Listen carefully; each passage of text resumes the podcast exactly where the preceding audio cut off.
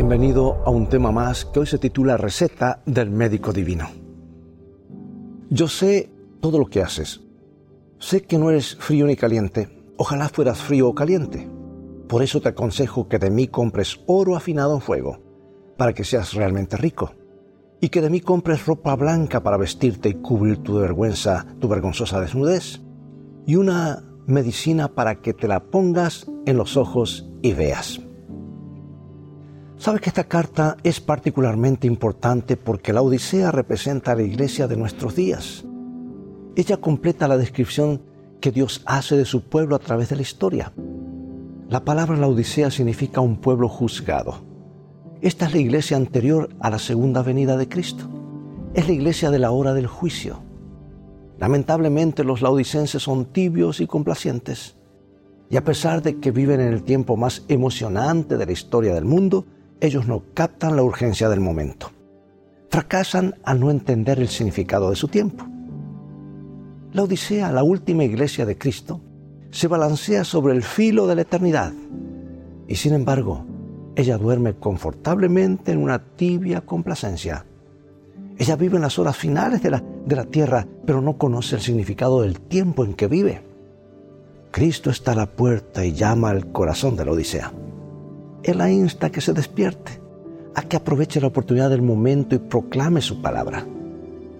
¿Cuál es el remedio para el letargo espiritual?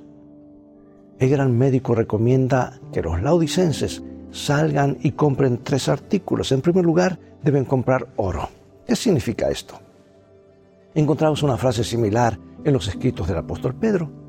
Vuestra fe dice mucho más preciosa que el oro Pedro, relaciona la, la prueba de la fe con el oro que es probado con fuego. Porque la fe es ese elemento sin precio en el cual vale la pena invertir. La esencia de toda espiritualidad genuina es desarrollar una relación de confianza, de fe en Dios. Es la moneda de oro del cristianismo.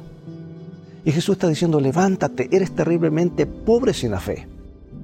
Y a continuación, el gran maestro receta vestiduras blancas, ¿Sabes que en el Nuevo Testamento las vestiduras blancas son símbolos de la justificación o del estar bien con Dios? Los seres humanos pecaminosos son justificados a través de las vestiduras sin manchas de la justicia de Cristo. Su justicia transforma nuestro carácter.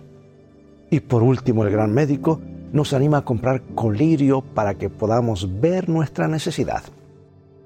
El colirio del Espíritu Santo nos ayuda a vernos tal cual somos y a ver a Jesús tal cual es. El remedio de Cristo es poderoso. Él nos insta a desarrollar una fe genuina, una experiencia personal con Él y la posibilidad de ver a través de los ojos del Espíritu.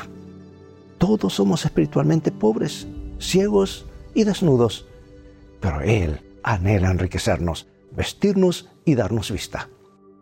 Todo lo que necesitamos lo encontramos en Jesús. Dios te bendiga y recuerda, en el viaje de la vida, las cosas han de terminar bien si tienes a la Biblia como tu GPS y a Jesús como tu guía, porque esa es una mejor manera de vivir.